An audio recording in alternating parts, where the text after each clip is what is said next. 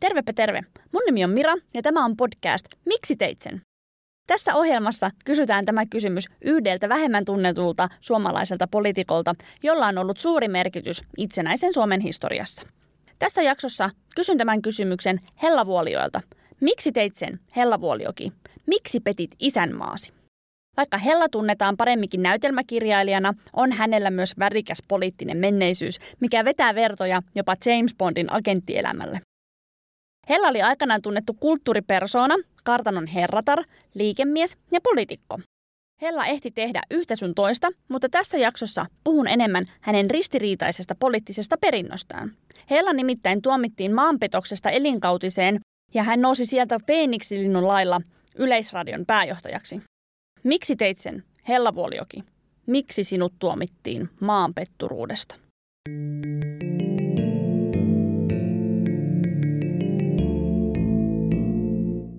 Hella Vuolioki, ristimä nimeltään Ella Marie Murrig, syntyi Virossa 1886.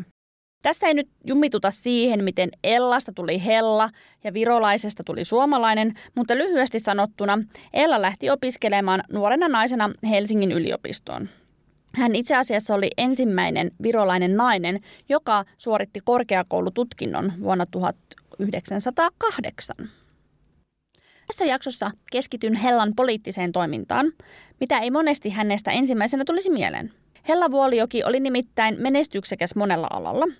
Hän oli ennen kaikkea kirjailija ja hänen käsialansa ovat Niskavuoret-sarja, joka oli aikanaan hyvinkin rohkea ja yhteiskunnallisesti kantaanottavaa näytelmää. Hän oli siis yhteiskunnallisesti valveutunut henkilö ja hän uskalsi nostaa julkiseen keskusteluun epämiellyttäviä asioita. Poliittisesti Ella Murik oli avoimesti vasemmalla. Se, että oliko hän sosiaalidemokraatti, sosialisti vai kommunisti, on ollut enemmän ja vähemmän muiden ihmisten lokeroinnin tarpeesta kiinni. Mutta vasemmalla hän kuitenkin oli.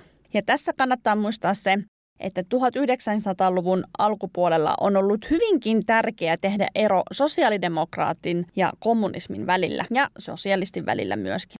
Ne ovat olleet erilaisia aatteita omalla tavallaan.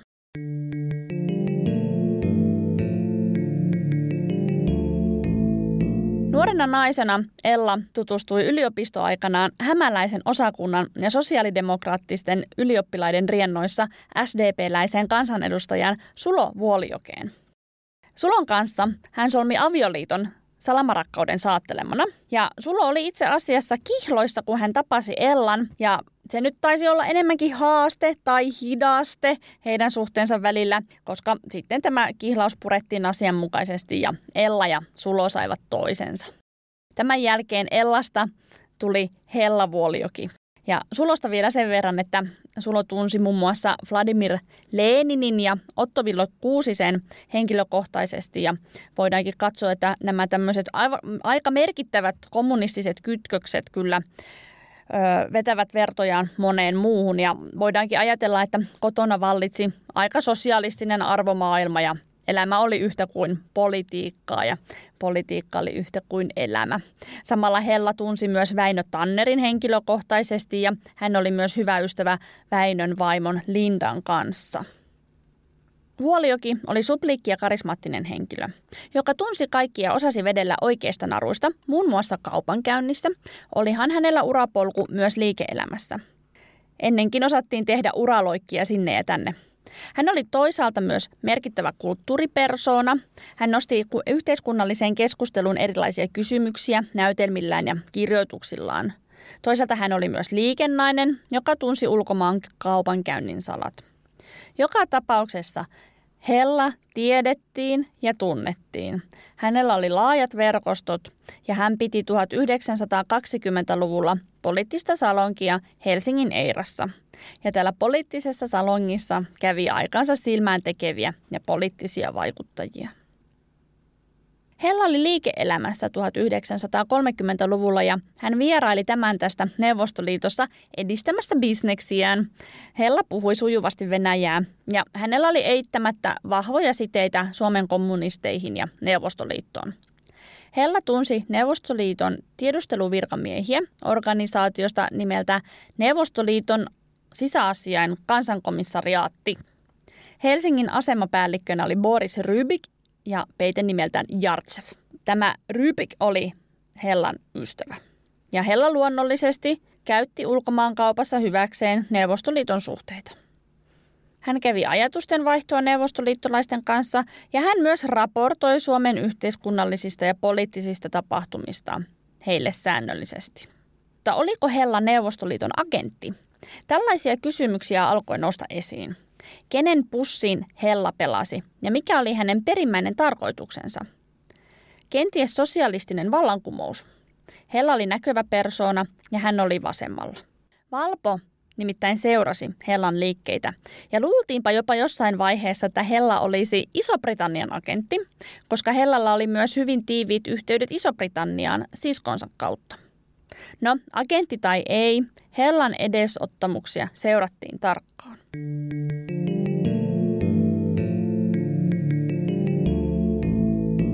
Hypätään ajassa eteenpäin talvisodan pakkaspäiviin 1939. Hella raportoi Neuvostoliiton yhteyshenkilöilleen suomalaisten mielialoista. Hellalla kyti ajatus, että hän voisi omien verkostojensa avulla olla vähintäänkin avuksi talvisodan poliittisissa ratkaisuissa, jos ei jopa synnyttämässä rauhaa Suomen ja Neuvostoliiton välille. Olihan hänellä paljon kontakteja Neuvostoliittoon ja hän ymmärsi sodan kumpaakin osapuolta – Hella kirjoitti jouluna 1939 kirjeen Väinö Tannerille ja tarjoutui rauhan välittäjäksi Suomen ja Neuvostoliiton välille Neuvostoliiton Tukholman lähettilään Aleksandra Kollontain kautta. Hella nimittäin tunsi Kollontainkin henkilökohtaisesti, eikä siitä ainakaan haittaa olisi, jos rauhaa lähdettäisiin tunnustelemaan hyvien henkilökohtaisten suhteiden kautta. Tässä lyhyt ote Hellan kirjeestä Väinö Tannerille talvisodan aikana – Yritetäänkö ylimalkaan enää minkäänlaisia keskusteluja Moskovan kanssa? Minusta tuntuu, että heillä itselläkin pitäisi olla halu päästä tästä tilanteesta. Ottakaa huomioon, että minä aina voin puhua Kollontain kanssa yksityisesti ja että on olemassa mahdollisuus, että hän ainakin neuvoisi meitä. Sitä paitsi minäkin olen niitä vähiä väkiä, joihin he ovat jonkinlaisella ystävyydellä suhtautuneet. Minä olettaisin, että he suostuisivat keskustelemaan yksityisesti kanssani, ja jos te katsoisitte sitä tarpeelliseksi, lähtisin Tukholmaan tahi minne vaan. Hella itsekin nostaa tässä omat henkilökohtaisensa suhteensa esiin. Ja mitä historian kirjoitus asiasta sanoo, Väinö Tannerin vaimo Linda maanitteli Väinön tarttumaan kyseiseen oljenkorteen. Talvisodan lopettamiseksi oli nimittäin kaikki kivet käännettävä. Mutta tässä kohtaa kysyisinkin, että minkälaiset välit Hellalla ja Väinöllä olivat? Jossakin lähteissä annetaan ymmärtää, ettei Väinö Tanner perustanut naisista poliittisina toimijoina. Voi olla, että vaikka Väinö ja Hella yhdistyi vasemmistolainen ajatusmaailma, olivat he toisilleen vastakohtia niin persooniltaan kuin poliittisilta näkemyksiltään. Hellaa kuvaillaan kulttuurelliksi supliikkinaiseksi, joka oli myös tekijänainen, oman aikansa boss lady, jos sitä hirveää sanaa saa käyttää. Toisaalta Väinö taas oli omanlaisensa jäykkä, itsetietoinen ja kovapintainen hahmo, jolla ei ollut sitä psykologista silmää, kuten Edwin Linkomies kuvasi. Hella oli kommunismiin kallellaan ja suuri Neuvostoliiton ystävä, kun taas Tanner oli pragmaattinen sosiaalidemokraatti ja Neuvostoliiton vihaama – voi olla, että Väinön ja Hellan suhde olikin varsin käytännönläheinen, tuskin he mitään sielun ystäviä olivat. Toista voidaan sanoa Hellan ja Väinö Tannerin vaimon Lindan suhteesta. He olivat keskenään hyviä ystäviä jo opiskeluajoista lähtien. No, Hella lähti Tukholmaan tammikuussa 1940 tapaamaan Aleksandra Kollontaita ja tunnustelemaan, olisiko keskusteluyhteyden avaaminen Neuvostoliiton johdon kanssa mahdollista. Kollontai otti Vuolioen vastaan sydämellisesti kuin vanhan ystävän konsanaan. Keskusteluyhteys avautui hitaasti, koska virallisestihan Neuvostoliitto keskusteli Suomen oikean hallituksen, eli Otto Ville Kuusisen Terijoen hallituksen kanssa. Jossain vaiheessa Neuvostoliiton oli luovuttava Terijoen nukkehallituksen konseptistaan ja käännyttävä oikean hallituksen puoleen. Se tapahtui pikkuhiljaa Hellan ollessa Tukholmassa.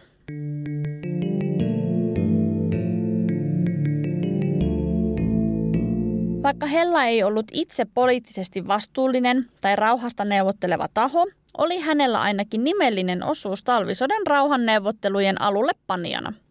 Talvisota loppui Moskovan rauhaan 13.3.1940. Tämä ei kuitenkaan pelastanut Hellaa maanpetostuomiolta vuonna 1943, eli kolme vuotta rauhan jälkeen. Miksi petit maasi, Hella Vuolioki? Miksi teit sen? Politiikassa eilisen voitto voi olla siemen huomisen tappiolle. Hella Vuolioki oli vasemmistolainen henkeen ja vereen. Talvisodan katkerat rauhanehdot synnyttivät häpeärauhan ja tilanteen, jossa ennen kaikkea kansakunta ei tahtonut hyväksyä tilannetta. Poliittinen johto näki asian samalla tavalla, ja koska maailmanpolitiikka myllersi ja Hitlerin suunnitelmissa Suomi oli hyödyllinen maaperä omille intresseilleen, syttyi jatkosota noin vuosia kolme kuukautta talvisodan päättymisen jälkeen. Nopeaa toimintaa, etten sanoisi. Hella ei olisi millään halunnut jatkosodan puhkeavan, ja välirauhaan aikana hän järkkäsi Tannerin ja Neuvostoliiton korkea-arvoisen virkamiehen Terenchevin kerran yhteen keskustelemaan ja lähentymään toistensa kanssa. Lindalla taisi olla tässäkin näppinsä pelissä. No, siitä lähentymisestä ei kerta kaikkien tullut mitään, vaan Tanner oli omaan tapansa hyvin kylmäkiskoinen ja jopa määräilevä suurvallan edustajaa kohtaan. Tässä vaiheessa Suomen poliittisessa johdossa järjesteltiin mitä luultavammin jo saksalaisten tuloa Suomen maaperälle ja omia revanssisuunnitelmia hiottiin kiireen vilikkaa. Toisin sanoen, jatkosotaan oltiin jo sitouduttu henkisesti. Kesäkuussa 1941 alkoi tapahtua. Saksalaisia sotilaita virtasi Suomeen, Luftwaffen käytti Suomen Malmin lentokenttää ja Suomessa alkoi myös osittainen liikekannallepano. Siitä, oliko Suomi Saksan liittolainen ja aloittiko Suomi jatkosodan vai pommittiko Neuvostoliitto ensiksi Suomea, voidaan olla montaa mieltä. Itse opin koulussa, että Suomi ajautui sotaan puolittain vastentahtoisesti, mutta uusien tulkintojen mukaan Suomi olikin aktiivinen sotaan valmistautuva osapuoli, jonka tarkoituksena ei ollut vain seisoa rajaa vahtimassa. Joka tapauksessa jatkosota alkoi kesäkuussa 1941. Hella ei tietenkään ollut tyytyväinen. Saksa ja Suomi taistelisivat rintarinnan samalla puolella Neuvostoliittoa vastaan – Hellan veri veti takaisin samanlaisen roolin, mikä hänellä oli ollut talvisodan loppupuolella. Hän halusi sinne, missä asioista päätettiin, ja olihan hän Neuvostoliiton ystävä, ja hänellä oli laajat verkostot venäläisiä tovereita, jotka olisivat hyödyllisiä. Mitä sitten kävikään? Maaliskuun viimeisenä iltana 1942 Elina Hämäläiseksi esittäytyvä nuori neiti etsi töitä Hellan Vuolijoen kartanosta Jokelasta. Hän esitti tunnussanan, josta Hella tiesi naisen olevan Neuvostoliiton desantti, jota hän oli osannutkin jo odottaa. Seuraavana päivänä Elina Hämäläinen lähti Helsinkiin, koska Hellalla ei ollut töitä tarjota Jokelan kartanosta. Hieman tämän jälkeen Hella lähti Tukholmaan hoidattamaan itseään erinäisten vaivojen vuoksi. Matka olikin suunniteltu jo etukäteen ja terveysvaivat olivat oiva syy päästä Tukholmaan ja saada matkustuslupa Ruotsiin. Tähän maailman aikaan, kun ei ollut Schengen-alueita eikä mitään vapaata liikkuvuutta, joten aina piti olla syy poistua maasta. Tukholman sairaalassa ollessaan hänen luonaan kävi erinäisiä neuvostoliittolaisia henkilöitä, jotka antoivat Hellan mukaan vietäväksi salaisia koodeja sisältävän valokuva-albumin ja näytelmän, joka sisälsi salasanoman. Nämä Hellan oli tarkoitus viedä Elina Hämäläiselle, kun hän palaisi takaisin Helsinkiin. No, Hella palasi Helsinkiin ja yllätys oli melkoinen, kun Helsingin rautatieasemalla oli Hellaa vastassa Valpon eli valtiollisen poliisin etsivät, toivottaen hänet tervetulleeksi takaisin kotimaahan kuulusteluihin. Hellaa kuulusteltiin tällöin 11 päivää putkeen. No, mitä kävi Desantille? Hän oli paljastanut jo heti kättelyssä Jokelassa, kun Hellan tyttären hoitaja, joka toimi myös Valpon urkkiana, oli löytänyt hämäläisen tavaroista radiolähettimen. Kuka tahansa töitä kysyvä tyttö ei kanniskele radiolähettimiä laukuissaan, ja niin oli hämäläinen paljastunut. Hämäläinen, oikealta nimeltään Kerttu Nuorteva, oli entisen suomalaisen kansanedustajan Santeri Nuortevan tytär – Kerttu syntyi Yhdysvalloissa, mutta kasvoi ja kävi koulua Neuvostoliitossa. Santeri oli nimittäin lähtenyt eräänlaiseen maanpakoon Yhdysvaltoihin, kun hän oli innokkaana sosialistina, kansanedustajana ja lehtimiehenä halventanut tsaaria vuonna 1911. Siitä lähtien Santeri eli ulkomailla perheinen ja lopulta asettui Neuvostoliittoon. No, joka tapauksessa Kerttu Nuorteva oli Neuvostoliiton vakoja ja kiihkeä aatteen nainen, jolla oli tehtävänään kerätä tietoa suomalaisten mielialoista, saksalaisista joukoista ja päästä puhumaan itse Väinö Tannerin kanssa. Nuorteva onnistui toimimaan tehtävässä noin viisi kuukautta ennen kuin hänen radiolähettiminsä löytyi Pesulasta ja hänet saatiin pidätettyä – en tiedä, kuinka suuria nuo radiolähettimet ovat olleet tuohon aikaan. Varmaan erittäin suuria, mutta että eikö siellä olisi siellä Neuvostoliitossa voitu pikkasen enemmän katsoa sitä, että millä tavalla ne niitä radiolähettimiään ja agenttejaan kouluttavat. Lähennä niitä agentteja. No, tästä käynnistyi ankarat kuulustelut, joissa nuorten vajavuolijokea yritettiin vimmalla saada kiinni rikoksista. Hella maapetturuudesta ja Kerttu nyt oli muuten vaan vihollisen vakoja, eli se oli saatu jo kiinni, mutta kaikki mahdollinen tieto piti puristaa hänestä. Nuortavan kuulusteluista on itse asiassa tehty elokuva vuonna 2009. Mä en ole nähnyt sitä, mutta kannattaa katsoa, jos tämä kiinnostaa. Tutkintavankeudessa pidettiin pitkiä ristikuulusteluja, joissa Vuolijoki ja Nuorteva asetettiin vastakkain tarkoituksena, että jompikumpi puhuu toisensa pussiin. Nähtävästi ristikuulusteluissa ei saatu erityisen raskauttavia tunnustuksia irti, vaan kumpikin nainen piti pintansa.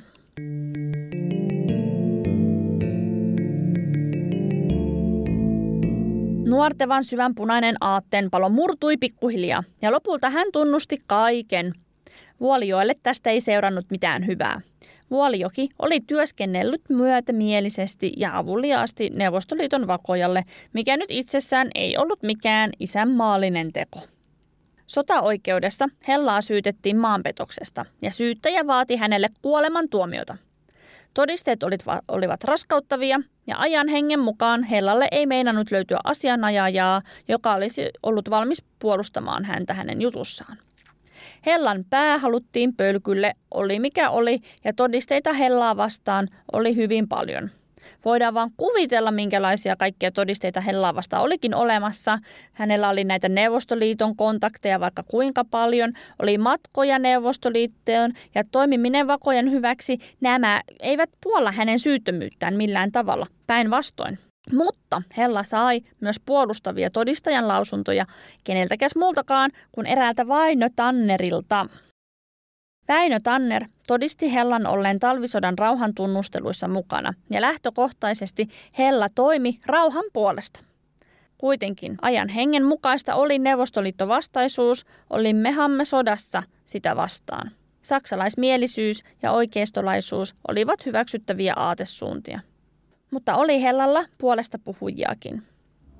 Hella Vuolijoki tuomittiin maan petturuudesta elinikäiseen kuritushuoneeseen keväällä 1943.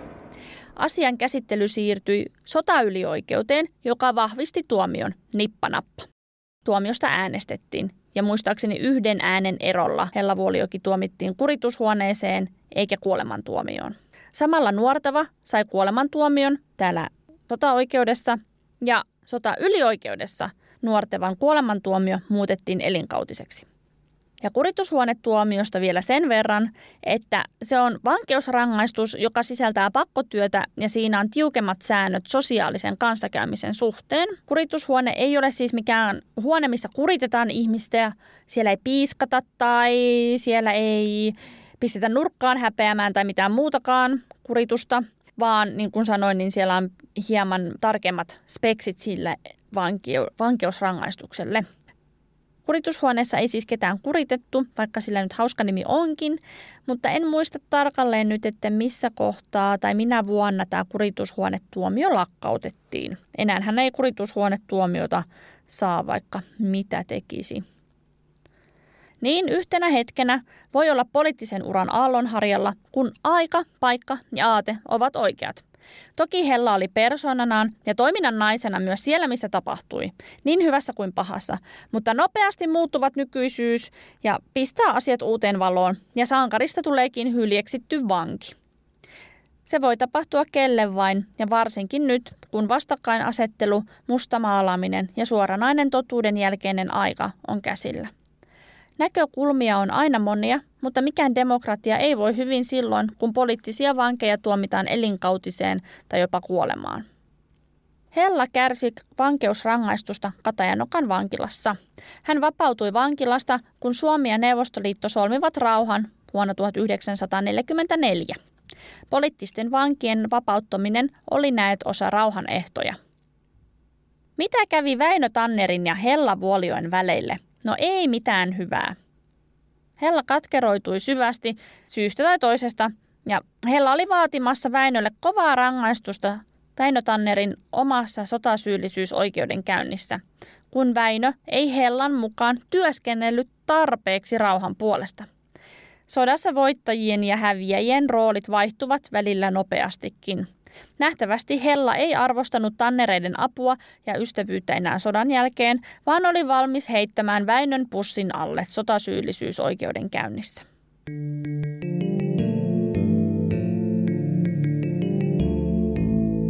Suomessa pidettiin eduskuntavaalit 1945 keväällä, vaikka Lapissa vielä sodittiin saksalaisia vastaan. Hellasta tuli Suomen kansan demokraattisen liiton eli SKDLn varakansanedustaja ja hän nousi eduskuntaan 1946 ollen vuoden kansanedustajana. Hella nimitettiin myös Yleisradion pääjohtajaksi vuonna 1945. Hän oli pääjohtajana neljä vuotta ja uudisti Yleisradiota vissiin aika riuskoin ottein.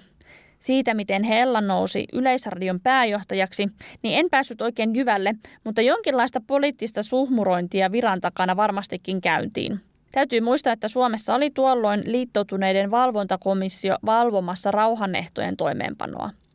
Ja ketäpä muita liittoutuneiden valvontakomissiossa olikaan kuin neuvostoliittolaisia. Ja sitten kun muistellaan, minkälaiset välit neuvostoliittolaisilla ja hellavuolioilla oli, niin voidaan siitä sitten päätellä, mitenkä siellä näitä suhmuroitiin näitä eri virkoja kenellekin. Palataanpa alkuperäiseen kysymykseen. Miksi teit sen, Hellavuolioki? Miksi petit maasi? Se on ihan hyvä kysymys, vaikka itse sanonkin. Aatteen palo on nimittäin voima, jota ei pidä koskaan aliarvioida. Ihmiset uhraavat elämänsä itselle tärkeiden asioiden vuoksi harvasen päivä. Sodan aikana voittajien ja häviäjien erot olivat pienet. Mielestäni on muuten mielenkiintoista verrata Väinö Tannerin ja Hellavuolioen sodan aikaisia edesottamuksia keskenään. Kummallakin oli aktiivinen poliittinen rooli, mutta Tanner virallisena poliittisena toimijana ja poliittisen sisärenkaan jäsenenä pyrki rauhan neuvotteluteitse, kun taas Vuolioki käytti epävirallisia verkostojaan ja arvovaltaansa rauhaa ajakseen, ehkä myös hieman kyseenalaisia keinoja. Vuolioen toimet olivat sekä epäisänmaallisia että isänmaallisia riippuen siitä, kuka tai mikä taho niitä arvioi. Miksi teit sen, Hella Vuolioki? Miksi petit isänmaasi? Vai petitkö sittenkään? Olitko sittenkin isänmaallinen rauhantekijä, ainakin omasta mielestäsi? Kuka tai mikä taho on oikea rauhaan pyrkiä silloin, kun maa on sodassa? Kuuntelit juuri ohjelman Miksi teit sen? Tämän jakson päähenkilönä oli Hella Vuolioki, nainen, jolla oli munaa ja aatteen paloa. Kiitos kun kuuntelit. Minä lähden nyt Tampereelle. Se on moro! thank you